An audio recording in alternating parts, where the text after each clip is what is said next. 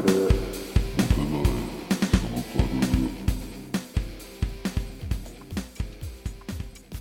えー、こんにちは。中野すこと申します、えー、さてこの番組中野すこのモテないサブカルではモテる要素が一切ない友人に話しても喜ばれないというか話せる友達がいない方歓迎なサブカルに関するお話をしています。えー、悩み悩みがちな今日この頃皆さんいかがお過ごしでしょうか、えー、何を悩んでるかと言いますともうそれはお金ですね。非常にお金大事です、まあ、こんなですね中野スコア私もですね普段はサラリーマンをやってて外出とかが多いわけなんですがあのー、なので先月 suica をオートチャージにしましてね、えー、まあ回数をそうったら3000円以下になるといや1000円以下になると3000円がチャージされるようなまあ、仕組みで使っているんですがそしたら魔法みたく全然減らないし、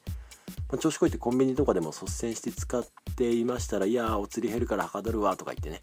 まあ、コンビニでも、まあ、ガンガンいろいろ買い物をしてたんですが、まあ、しまいにはこれまでチャージしなきゃいけなかったんで現金がリアルタイムでその場で減ってたんですけど、まあ、オートチャージクレジットカードなんでなんかあの現金が増えたなと思って、まあ、思いっきり使いまくっちゃったわけなんですね、まあ、そしたら2ヶ月で請求が40万円、まあ、限度額ですよ。まあ、2ヶ月連続限度額、まあ、死にたいなって思いますよね。まあ、これリアルな話なんで、本当にもう、どうしようかなって悩んでる最中です。まあ、いっそのことこのラジオで口座番号を言えば若干振り込んでいただけますかという、まあ、そのぐらい追い詰められているわけなんですけど、まあ、こんな詰まり物だらけでお送りしています。この番組ですが、今回は妖怪ウォッチについて話をしたいと思います。えー、ご存知でしょうか？妖怪ウォッチ。えゲームの側面と、えアニメの側面両方ありますね。えゲームですとレベル5が、えー、開発したゲーム。で、アニメの方ですとテレビ東京金曜の夕方にやっている番組で、まあ、いかす、いけすかねえですね、小学生のガキが、まあ、妖怪ウォッチという、まあ、時計ですね、をかざすと妖怪が見える。というような内容でして、まあ大体身の回りの嫌なことは妖怪の仕業っていう都合がいい、まあ、ラリってる小学生の話です。まあ、これがですね、まあ、嫌なことは大体人のせいっていうサブリミナルがガンガン発せられてるにもかかわらず大人気で、まあ、その妖怪ウォッチという実際に時計のおもちゃだったりそれにつけたそう妖怪メダルが、発売されて小学生を中心に、えー、流行して品薄になるほどの人気商品となっています。これまで過去にもですね、例えばゲゲゲの鬼太郎でしたり、えー、あとは、その妖怪を捕まえるという趣旨があるんですが、その点においてはポケットモンスターというようなアニメもありました。まあ、しかし、あの、ゲゲゲの鬼太郎は、まあ、当の本人が、自分たちのために自分たちが妖怪だと、ま、自分たちのために戦っていくというような側面。また、あの、ポケットモンスターに関しても、彼ら、の、捕まえたモンスターを戦わせるというような、まあ、他力本願的なところあるんですが、本人としてはポケモンマスターになるというような目標に向かって、えー、進んでいくストーリーなんですが、この妖怪ウォッチが本当クソでして、えー、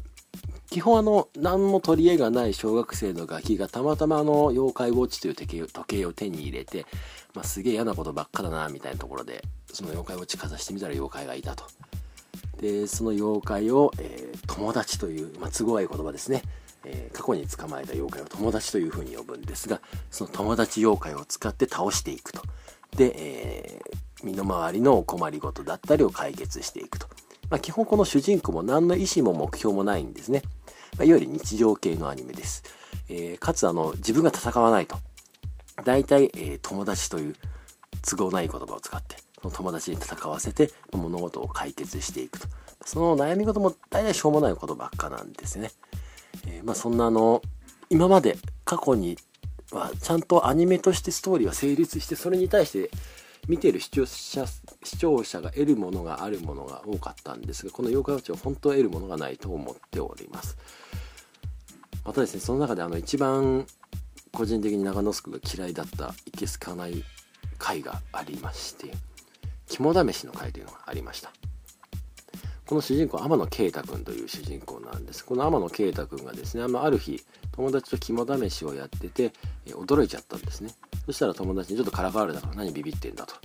まあ、それが悔しくてちょっと仕返しをしてやろうというふうに画策するわけです。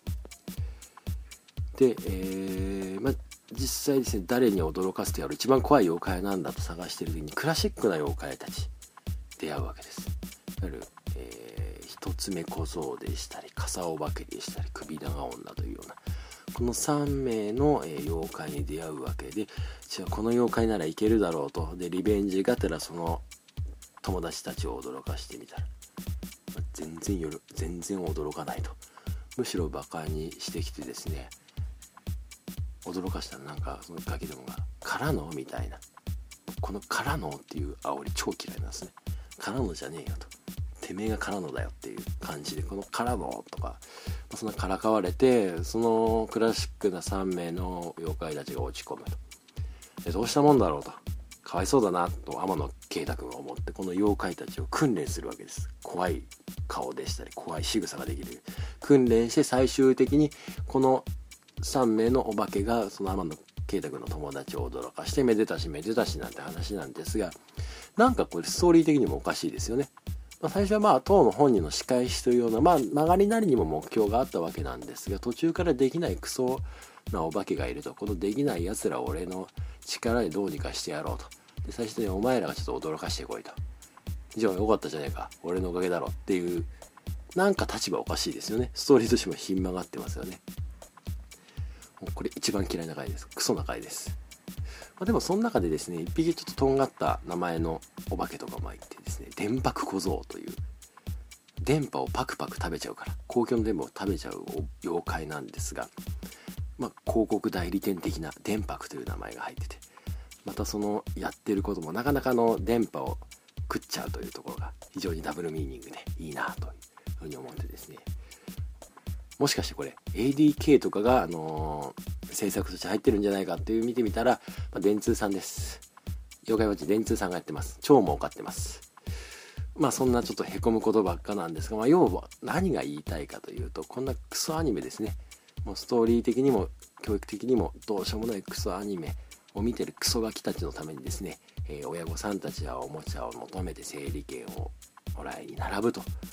もうそんなことだったら海にでも連れてってやれって非常に思う、まあ、日本の未来が憂いでいる中之子でした。えー、じゃあこの辺で、えー、今回は終わりにしたいと思うんですが、そういえばですね、あの、E テレ、NHK の E テレさんの方で、金曜日の夜11時から今、昭和のサブ、戦後のサブカル師というような番組をやってます。え非常にですね、あのー、内容の詰まった講義形式で分かりやすく、えー、テーマを決めて毎回毎回サブカルに関する話をしています。このラジオよりも全然役に立ちます。実はあの中之助こういう番組をやりたかったというのが分かると思いますので、ぜひサブカルに興味がある人は、え、NHKE テレの午後11時、えー、ぜひこのサブカル誌の方を見ていただければと思います。この番組は誰も聞いてなくても続くんでご安心ください。というわけで、えー、この辺で最後はジャンクミュージックでお別れしましょう。今日の曲はパパです。えー、ではまた今度。さよなら。バイバイ。